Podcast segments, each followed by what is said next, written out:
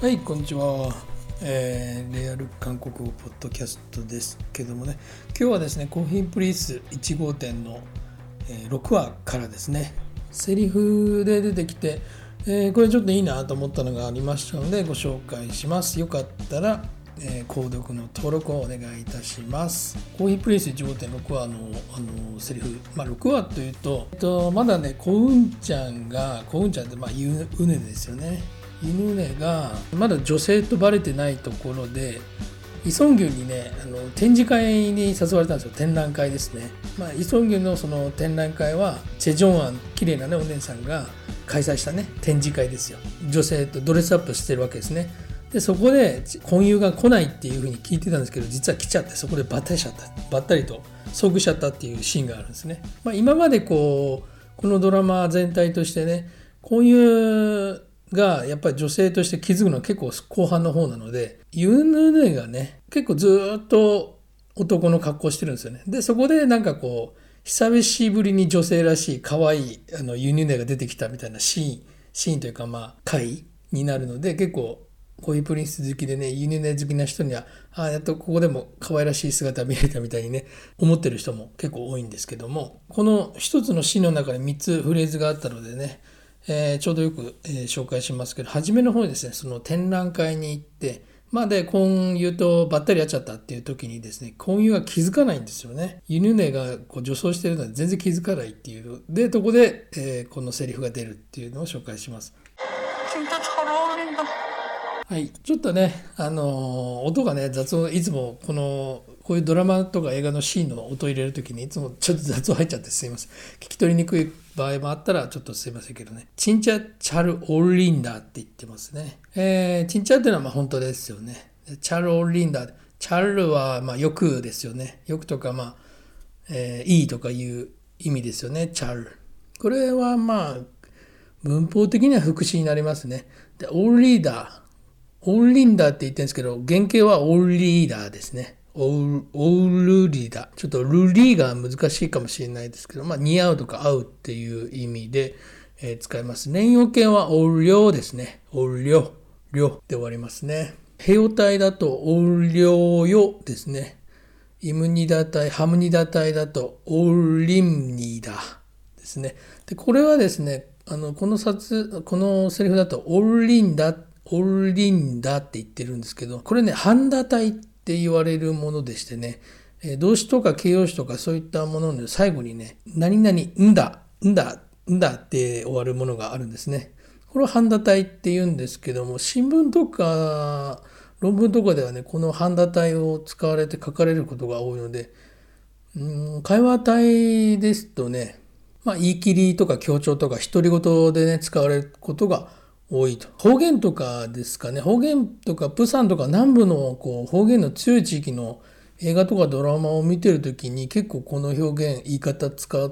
てる時が多いのでね。比較的こうなんでしょうね。古風というか古い言い方になるニュアンスが強い。そういった言い方になるのかもしれないですね。えーチンチャチャルオールリンダまあ、本当においないだなの、えーセリフでした。これ人とね人と、まあ、恋人同士の2人でね2人がこうよくお似合いだっていう時によく使う表現ですね。オールリョーとかね。トゥリチンチャオールリョーとかね。2人本当にお似合いですねとかね。まあそういう時にはよく使いますのでね。韓国人の友達とかに結婚式に誘われたらね、まあこんな表現を使えるとかね。あとはまあ恋人を紹介しますよって言ってね、あの、一緒にご飯食べる時にね、おトゥリチンチャ、チンチャオールリョーとか言ったりするとね、相手も喜んでくれると思います。はい、次いきますかね。次はですね、モダラボネって言ってるんですけど、これちょっとね、聞いてみたいんですけどね。ちモダラボネはい、これでね、まあ、ここのトイレに行ったね、えー、ユーヌがね、二人、イ・ソンギュンとチェ・ジョンアンを見てですね、あ本当にお似合いだなって言った時に、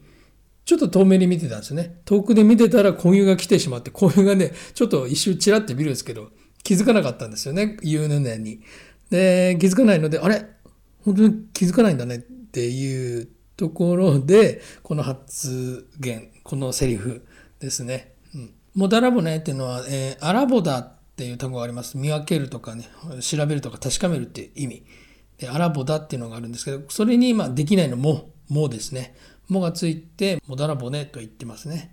もはですね、できないの。下にあの、シウンのパッチムがあるんですけど、これは発音自体は t になるので、発音記号で言ったら t になる、トゥトゥトゥになるのでね、えー、後ろに母音がついた時は、えー、もだらぼねって接続してね、えー、も、も、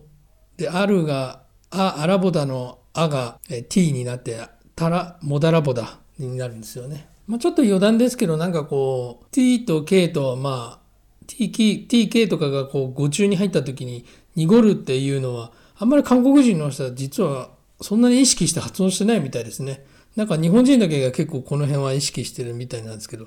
まあそれはちょっとまた今度詳しくしたいと思います。それはいいとして。もだらぼだの後に、えー、ねーって言ってますね。もだらぼねーっていうのは、これ結構まあ、これも同じように独り言とか使うときね、ないないだなとか、ないないだねみたいな感じで、えー、言うときにこう、使うような語尾の表現ですね。日本語のねと似てますね。これを接続するときはもうそのまま原型にた、原型のアラボダだったら原型のたを取ってアラボネって言いますよね。でここはモダラボネで、えー、見分けることはできないんだねって、わかんないんだね、気づかないんだねっていうことで、えー、このセリフになってると。ちなみに刑事ドラマとかですね、私結構好きでよく見るんですけど、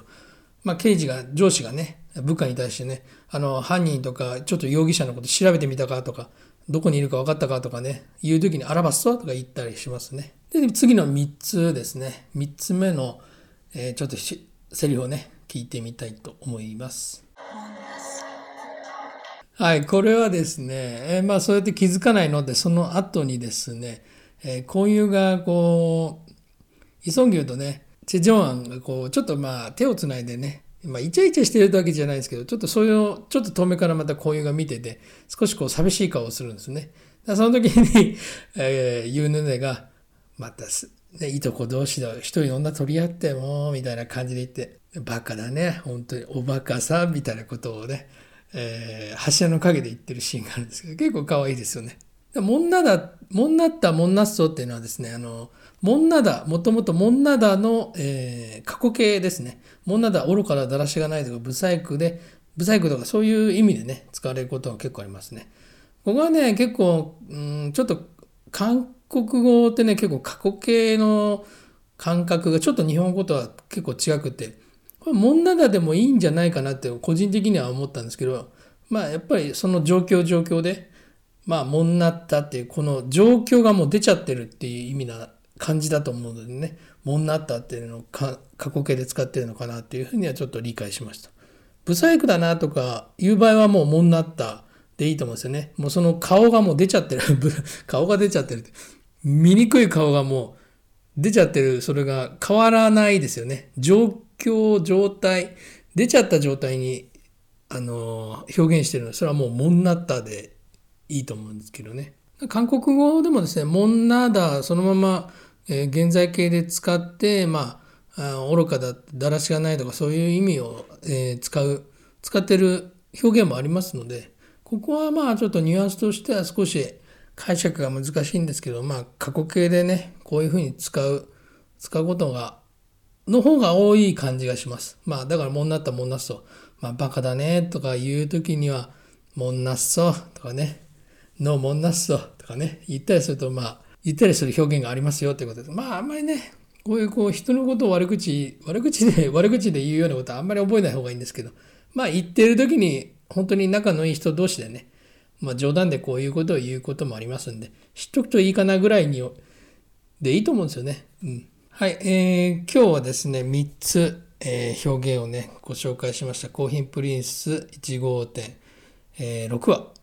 えー、よりですね、前半ぐらいの、えー、ところにこのシーンがね、ありますんでね、Amazon プライムとか Netflix でね、えー、見られる方ちょっと見てみたりとか、えー、いいかもしれません。一つ目は、チンチャチャルオルリンダ。よく似合いねっていうのと、あと、モダラボねってね、気づかないの？気づかないんだねってね。